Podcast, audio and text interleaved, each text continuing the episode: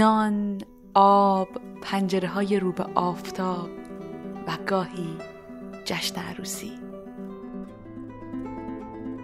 خدا چه تعریف ساده ای دارد در محله های فقیر نشین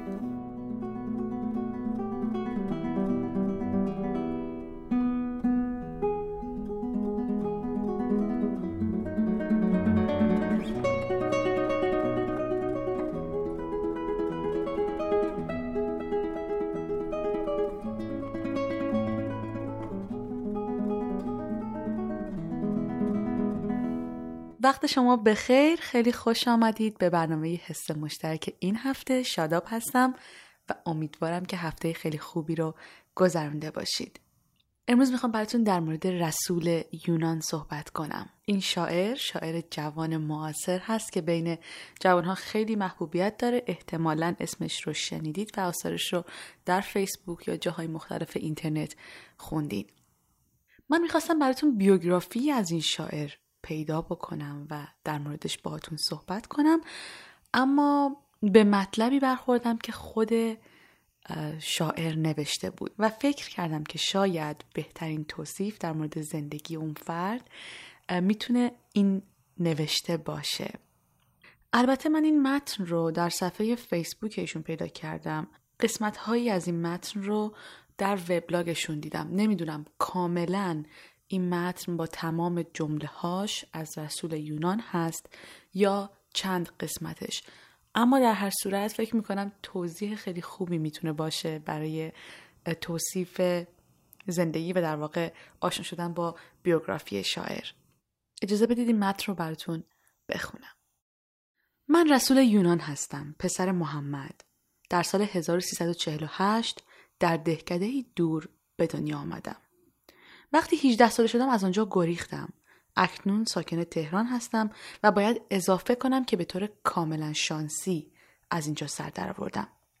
یعنی اگر تنها اتوبوس دهکده به شهر دیگری به جای تهران می‌رفت حتما الان آنجا بودم. در آینده به کجا خواهم رفت نمی‌دانم.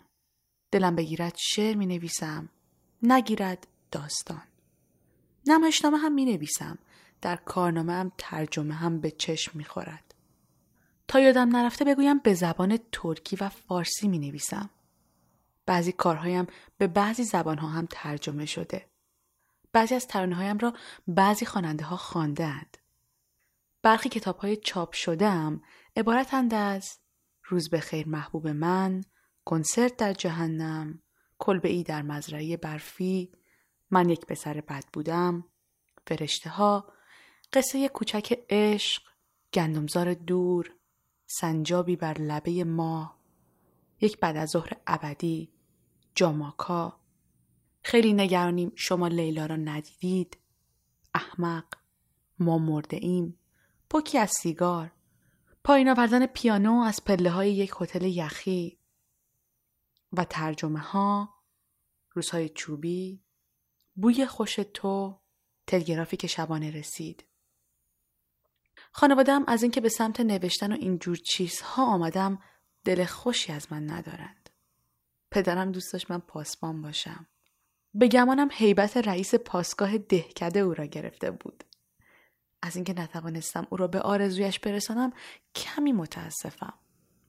شعر را فرار از مدرسه تعریف می کنم. ممکن است این تعریف تعریف کاملی نباشد اما تعریف ناقصی هم نیست. من فکر نمی کنم که شعر محصول عقل باشد چرا که عقل بیشتر طرف ثروت را می گیرد تا علم. شعر چیزی شبیه عشق است. شاید هم خود عشق وگرنه انقدر با جنون و شوریدگی در نمیآمیخت دیگر چیزی به ذهنم نمی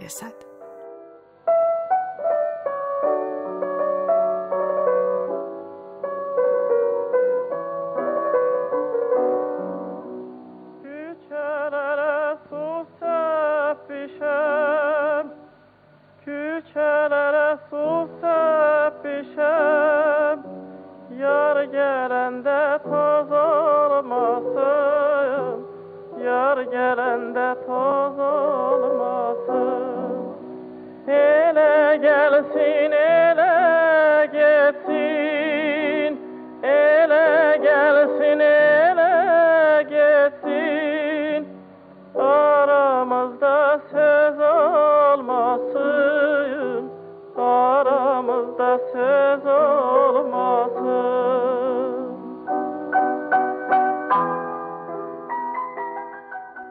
زندگی نامه شاعر رو از زبان خودش آن چیزی که خودش نوشته بود رو شنیدید. امیدوارم که لذت برده باشید من از یه قسمتش خیلی خوشم اومد و اون همین بود که شاعر سرپیچیش رو قشنگ خیلی راحت بیان کرده بود و ابراز تاسف هم کرده بود. اما همچنان راه خودش رو ادامه داده بود. مثل اینکه خیلی موقع ها گاهی میشه که خانواده ها و پدر مادرها یه چیزی از بچه ها انتظار دارن و بچه ها یا سعی می‌کنن به اونها برسن یا اینکه خب از ادامه اون مسیر ادامه اون روندی که پدر مادرشون می‌خوان سرباز می‌زنن.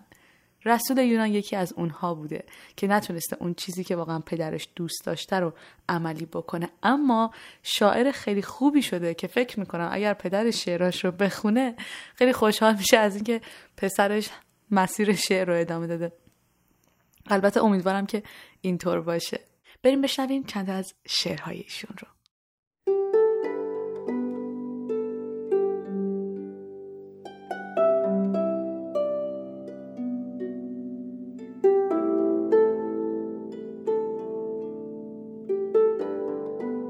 نخستین سفرم با اسبی آغاز شد که در جیبم جای می گرفت. از اتاق تا بالکن. سفر کوتاهی بود اما من دریاها را پشت سر گذاشتم شهرهای پرستاره را از ابتدای جهان تا انتهای جهان رفتم و این سفر تنها سفر بی خطر من بود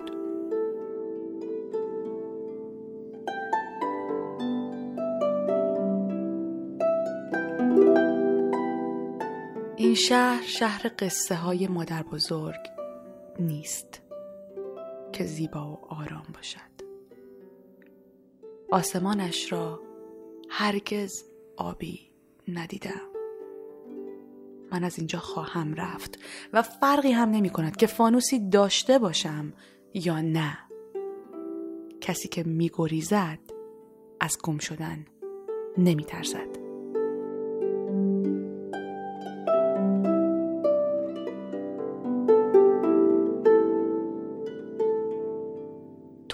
را بیشتر از همه دوست می داشتی و حالا ماه هر شب تو را به یاد من می آورد می خواهم فراموشت کنم. اما این ماه با هیچ دستمالی از پنجره پاک نمی شود ماندم چگونه تو را فراموش کنم؟ اگر تو را فراموش کنم باید سالهایی را نیز که با تو بودم فراموش کنم. دریا را فراموش کنم کافه های غروب را باران را اسبها و جاده ها را. باید دنیا را زندگی را و خودم را نیز فراموش کنم. تو با همه چیز درآمیخته ای.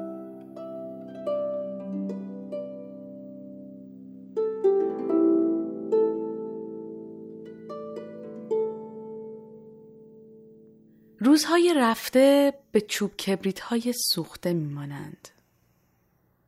جمعآوری شده در قوطی خیش. هر کاری می‌خواهی بکن. آنها دوباره روشن نمی‌شوند. و روزی سیاهی آنها دستت را آلوده می کند. روزهای چوبیت را باید از همان آغاز بیهوده نمی سوزاندی.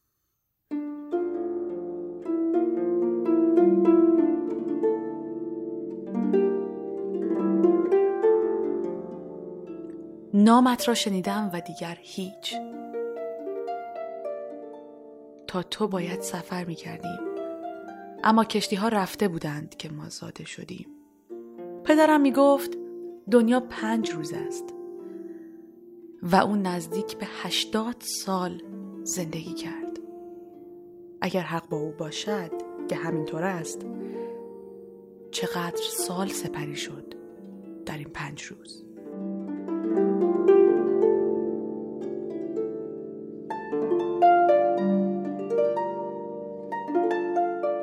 در اتاق تاریک وقتی سیگارم رو روشن می کردم به شعله کبریت خیره ماندم.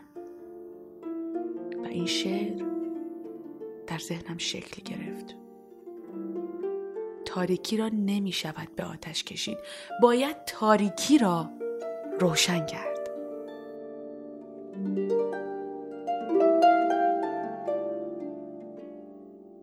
گفت من فرشتم قاضی پرسید بالهایت گو گفت بالهایم را بریدند. قاضی باور نکرد. نیشخند زد و او را به جرم نداشتن کارت شناسایی به حبس محکوم کرد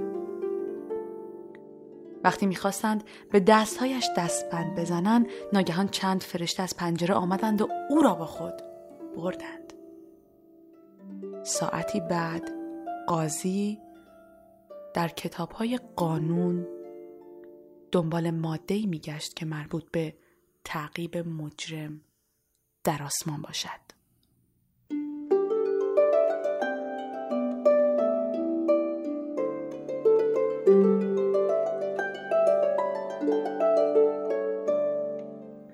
دنیا مثل فیلمی است که از نیمه شروع شده. کسی می‌کشد، کسی کشته می شود، کسی می فروشد، کسی می خرد، کسی می رود، کسی می آید. من که از هیچ چیز سر در.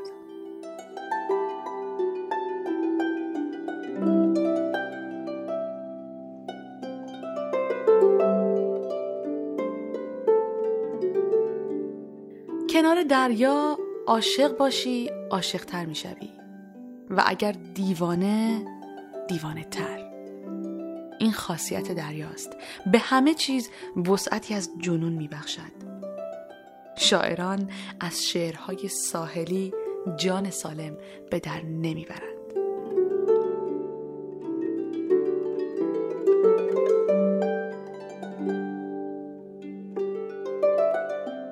ماه در چهرت زخمی است. برف در چهرت خونالود باز ترسیده و رنگت پریده است. تو در گورستان چه می‌کنی؟ هی! غمگین هی! جانی دپ غمگین هی! غمگین با مرده ها درگیر نشو. زندگی از یادت می‌رود آسمان خراش ها تماشای آسمان را از ما گرفته بودند. بمب های عمل نکرده گشت و گذار در صحرا را. دریا نیز استخر خصوصی دیکتاتورها بود. این دنیا به درد ما نمی‌خورد. ما در رؤیاهایمان زندگی کردیم.